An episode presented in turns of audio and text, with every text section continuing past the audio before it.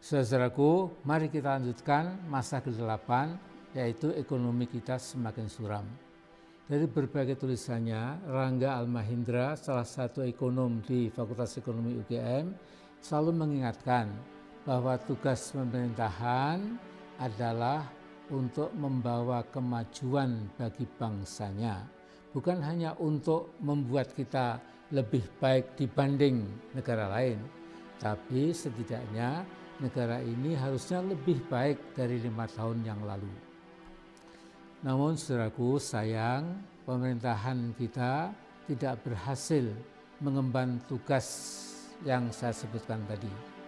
Terlepas dari klaim yang dilakukan pemerintah, realita yang terjadi tidak seindah seperti yang dibicarakan saat ini.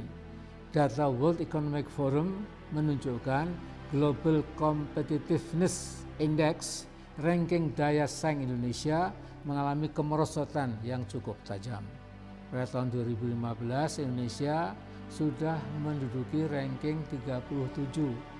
Namun lima tahun kepemimpinan Presiden Jokowi, ranking Indonesia anjlok turun ke nomor 50. Ranking Indonesia ini masih lebih buruk dibandingkan Malaysia yang berada di ranking 27 dan Thailand di ranking 40. Begitu juga dengan Human Development Index yang dikeluarkan oleh United Nations Development Program. Indeks pembangunan manusia di Indonesia pada tahun 2015 menduduki ranking 113 dan pada laporan terakhir yaitu tahun 2018 menduduki ranking 111. Ranking ini juga masih sangat jauh lebih buruk dibandingkan dengan negara Malaysia di peringkat 61 dan Thailand di peringkat 77. Selain itu, data dari World Happiness Report yang menunjukkan happiness index tingkat kebahagiaan di Indonesia pada tahun 2015 hingga 2019 mengalami kenaikan dan penurunan. Happiness index di Indonesia tahun 2014 menduduki ranking 74 dan pada tahun 2019 menurun ke ranking 92. Cukup jauh. Ranking negara tetangga seperti Thailand dan Malaysia yang juga menunjukkan ranking yang jauh lebih tinggi yaitu di angka 54 dan 82. Masih membekas dalam ingatan kita. Dalam Pilpres 2014, Pak Jokowi gencar dicitrakan sebagai pemimpin yang membawa perubahan citra itu dibumbui pula dengan janji-janji dan target-target pembangunan ekonomi maksud saya yang muluk dan besar atau meroket dalam istilah yang digunakannya sendiri.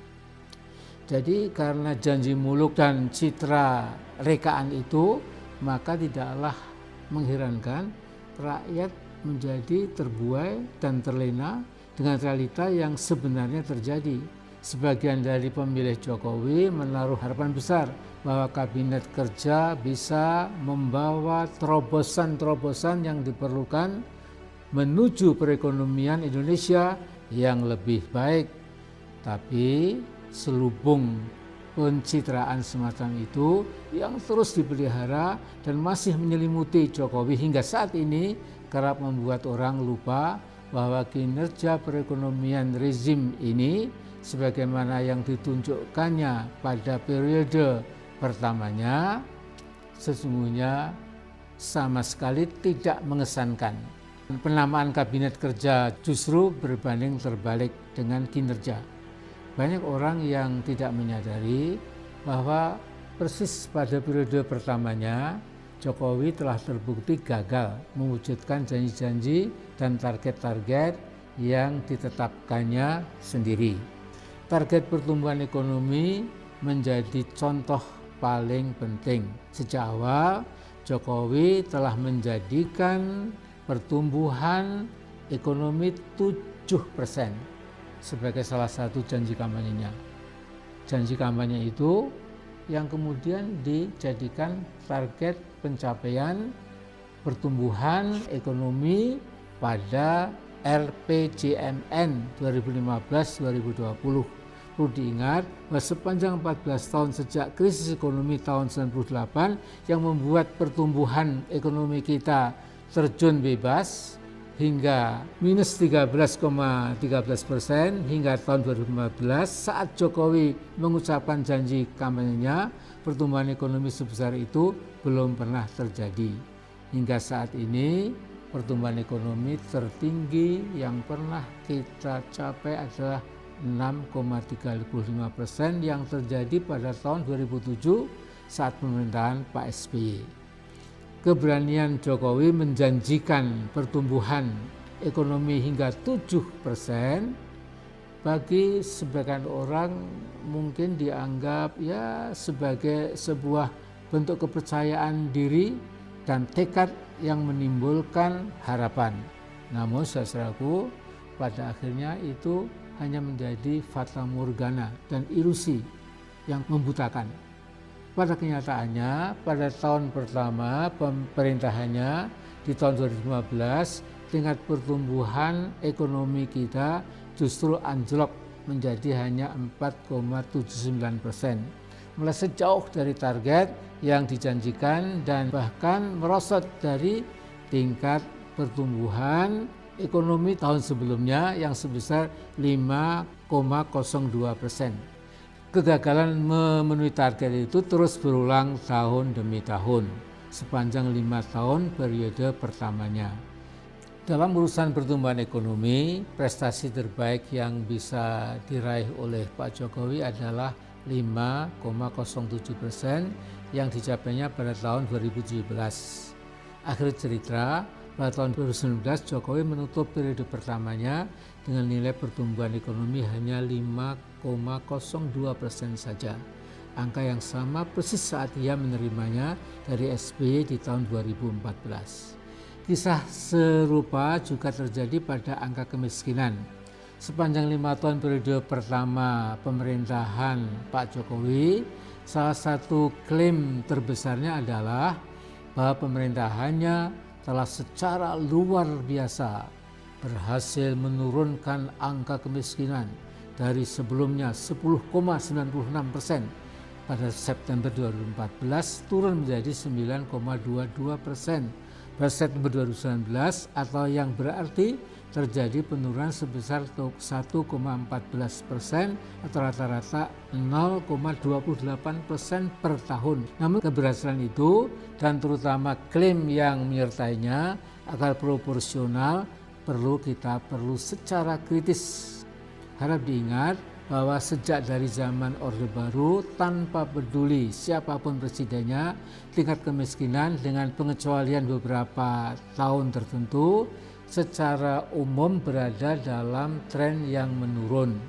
Ditinjau dari sudut pandang tersebut, keberhasilan Jokowi tidaklah istimewa. Dalam urusan keberhasilan menurunkan tingkat kemiskinan itu, Presiden SBY pada periode pertama pemerintahannya itu bahkan mampu menurunkan angka kemiskinan dalam persentase yang lebih besar yaitu 2,51 persen dari 16,66 persen pada tahun 2004 menjadi 14,15 persen pada akhir tahun 2009. Pada periode keduanya, SBY bahkan mampu menunjukkan hasil yang lebih baik lagi, yaitu dengan menurunkan 3,19 persen angka kemiskinan dari 14,12 persen menjadi 10,96 persen atau rata-rata penurunannya per tahun 0,57 persen. Namun bukan itu saja catatan yang perlu diberikan bagi Jokowi terkait dengan angka kemiskinan ini. Keberhasilan Pak Jokowi dalam menurunkan angka kemiskinan ini pada saat yang sama juga masih jauh dari pemenuhannya terhadap target penurunan kemiskinan sebagaimana ditetapkannya sendiri dalam RPJMN 2015-2019. RPJMN tersebut memuat pencapaian angka kemiskinan pada tahun 2019 yang ditargetkan turun hingga angka 7% hingga 8%. Kenyataannya pada tahun yang sama angka kemiskinan masih ada pada angka 9,2 persen. Tidak perlu tafsir yang lain kecuali bahwa sekali lagi Jokowi gagal memenuhi target yang ditetapkannya sendiri. Sumbernya dari BPS juga 2020.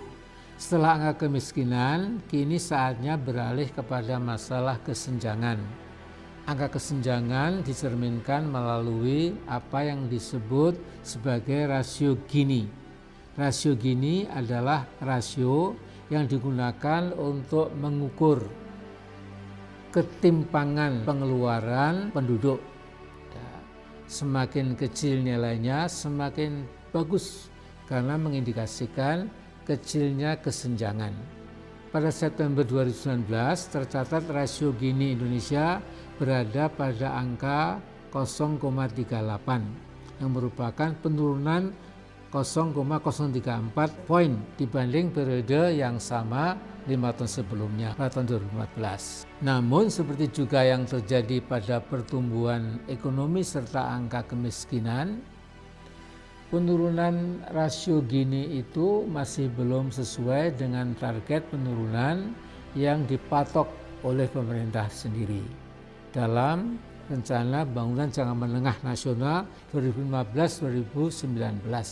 Dalam dokumen RPJMN itu, pemerintah menargetkan rasio Gini di tahun 2019 seharusnya berada pada angka 0,36 pencapaian pemerintah masih juga menyisakan selisih 0,02 poin dengan target masih selisih. Kita tidak boleh menutup mata terhadap fenomena kesenjangan yang sedang menjangkiti tubuh bangsa kita. Dalam dunia kesehatan, ini kita buat analogi, kita sering diingatkan pentingnya menjaga keseimbangan metabolisme tubuh karena segala bentuk ketidakseimbangan seperti misalnya penggumpalan darah pada sel-sel tertentu justru memunculkan apa yang dinamakan nekrosis organ yang berdampak pada gangguan kesehatan yang serius pada tubuh seseorang. Demikian halnya dalam dunia ekonomi adanya kesenjangan bisa menjadi bom waktu yang mengancam keutuhan berbangsa kita terdapat dua jenis kesenjangan yang siap meledak sewaktu-waktu di bumi Nusantara yang kita cintai ini. Yang pertama adalah kesenjangan antar wilayah intra-regional disparity. Bisa kita lihat dari timpangnya pusat dan daerah dari segala aspek kehidupan. Data BPS menunjukkan 80% dari PDB Indonesia didominasi oleh provinsi di kawasan barat. Tak mengherankan intensitas konflik dan gerakan separatisme di kawasan Indonesia Timur ya, karena senjang tadi semakin kuat terutama di Papua, Papua Barat, daerah yang juga menunjukkan tingkat kemiskinan dan kesenjangan yang tinggi di kawasan Indonesia Timur.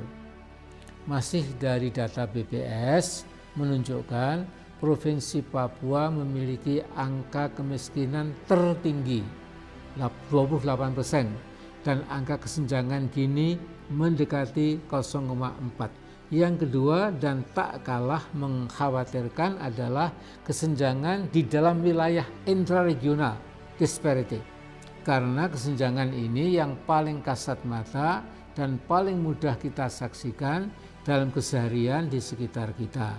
Rasio Gini terbesar masih disumbang oleh penduduk perkotaan, yang artinya ketimpangan yang terjadi dijumpai dalam jumlah terbanyak di daerah perkotaan. Paradoks ketimpangan yang merata hampir di seluruh kota di Indonesia. Kegagalan pemerintahan Jokowi pada periode pertama untuk mencapai target yang ditetapkannya sendiri sekali lagi terjadi juga pada indeks pembangunan manusia.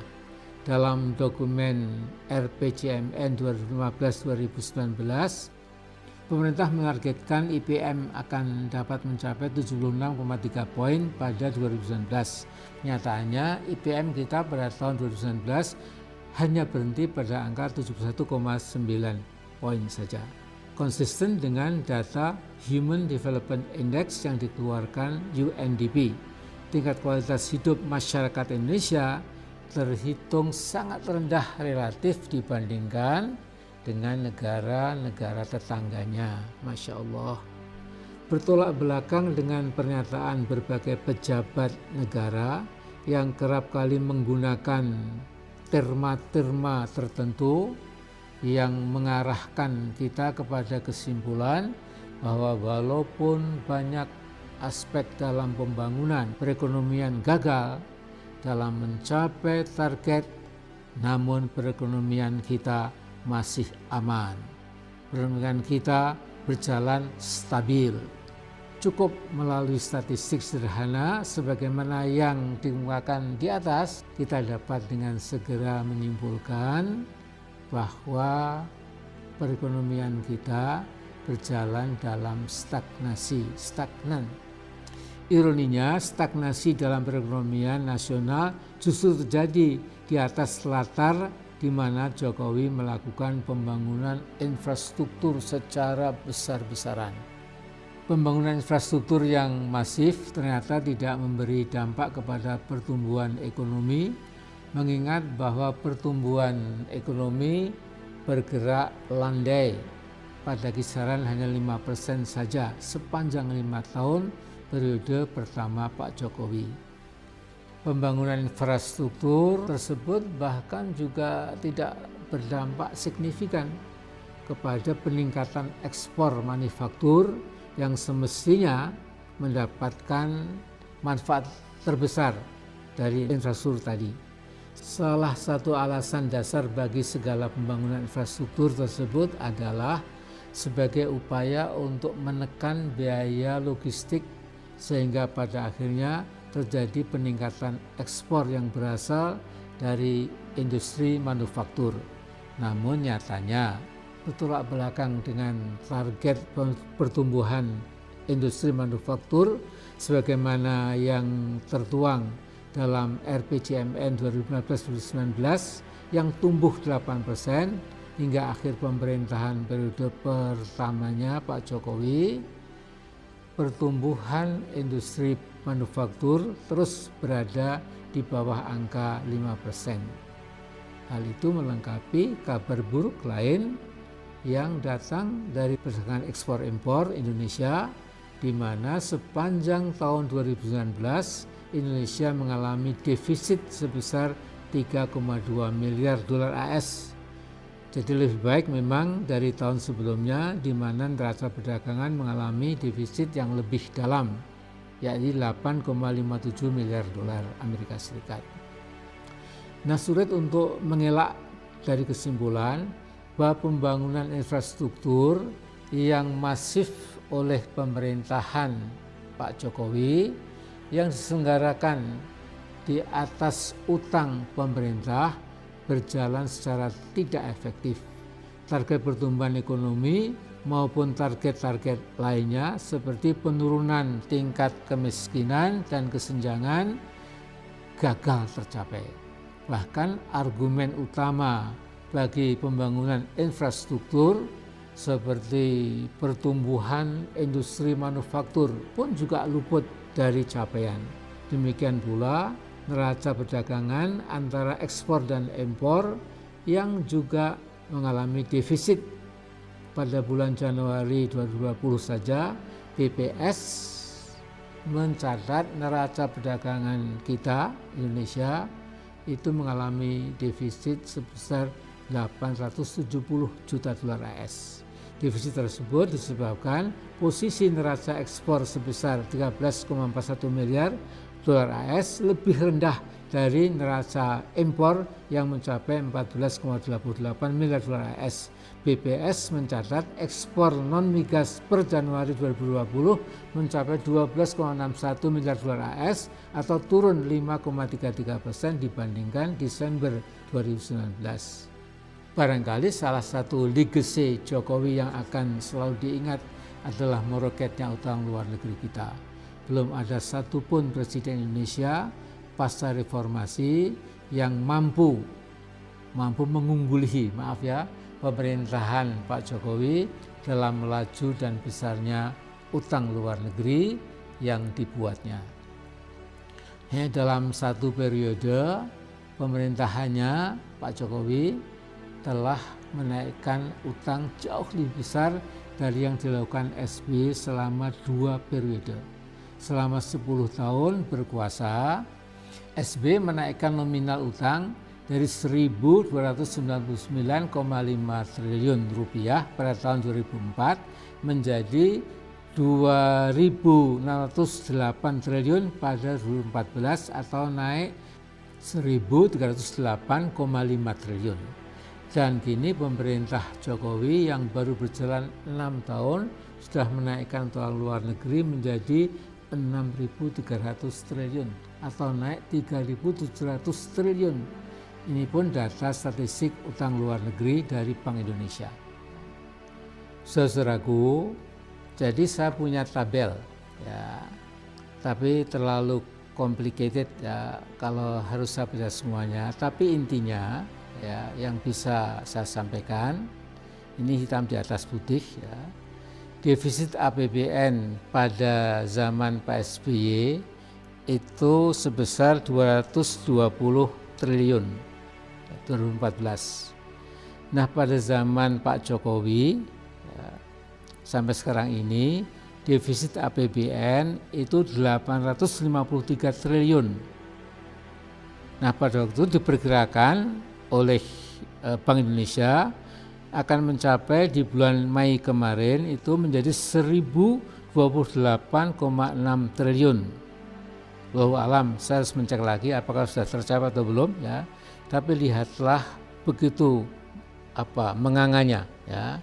Nah itulah yang kita hadapi sebagai bangsa yang betul-betul prihatin ya melihat ya kesuraman keputusasaan barangkali ya melihat ekonomi yang sangat carut marut sangat marut marit saat ini utang pemerintah bertumbuh lebih cepat daripada utang swasta data menunjukkan bahwa rasio utang terhadap PDB adalah sebesar 35,6 persen dengan kata lain, rasio ini naik sebesar 2% hanya dalam satu bulan.